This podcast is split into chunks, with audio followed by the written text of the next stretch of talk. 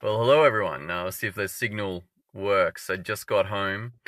It's been a long day because I did a nursing home visit and also a visit to one of my patients who's had a crush fracture at her home.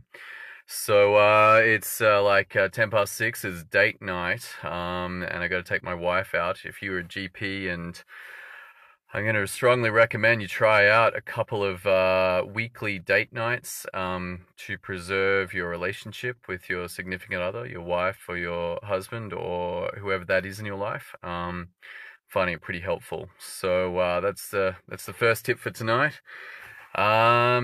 What I wanted to cover is how exam performance can be impeded by poor knowledge across clinical knowledge, clinical skills, and clinical reasoning. So I was talking to a doctor yesterday, and he said, "You know, Tom, I know I failed 2018.2." I said, "Well, how can you know that?" And he said, "Well, the night before I hardly slept." So, okay, well, what happened there? And as we dug a little deeper, it came out that his clinical knowledge wasn't as tight as he thought it was. It wasn't as good as he thought it was. So there was a couple of skin questions where he didn't get any marks. And then I asked about clinical skills. I'm like, well, how do you examine the respiratory system? You know, he's like, what are you talking about? Well, you know, like a systematic approach to clinical skills. And eventually he was like, oh, okay, get you. You know, you're talking about looking at fingernails and then checking the pulse and then looking for conjunctival pallor or whatever it is, running through, coming down to listen to the lungs. I was like, yes, that bit. And it just felt like that wasn't that tight. So there may have been marks around the systematic approach to clinical examination that were hidden in the KFP. You know, what's your system, what's your approach to examining this patient with a cough? And there were marks there for that systematic approach.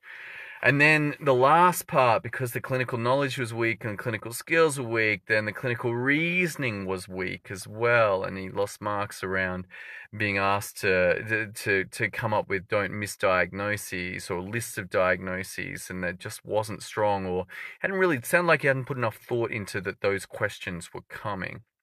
Now, in my book, even though these were all problems, what that meant was on the night before the exam, there was not enough sleep because the confidence was being affected. Oh, have I done enough work? Have I covered everything? Have I put in the hours? And I think that that really came through and showed up in the lack of sleep. And then when you sit the exam, it meant that the fatigue from the sleep actually did impair the results, plus the weakness across the other areas.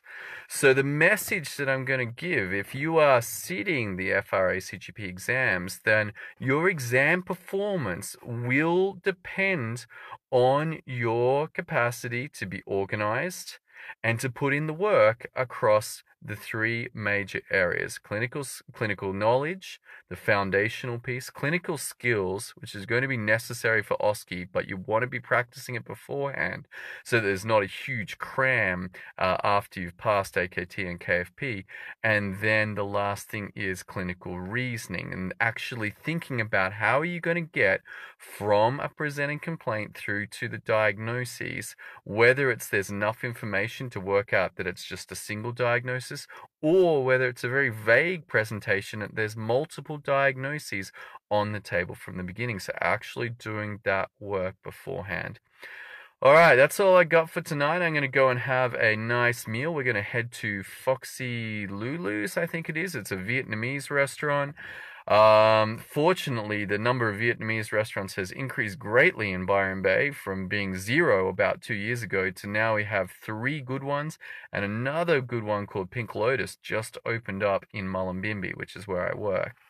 So I'm excited for that. So if you're a GP, go try out the date night thing. If you're sitting your exams, I got 2 things for you. 1, go check out my book called Master Your GP Fellowship at mastergpfellowship.com. Or if you know that you need help and you didn't have a very good exam, or you just want to really nail your exams and take away the question marks, then head over to graduatemedicine.com/apply GPEA. So that's graduatemedicine.com/apply GPEA. That's the General Practice Exam Accelerator program that I run to accelerate your progress and make sure that you get your fellowship. All right, you guys have a great night and talk to you soon.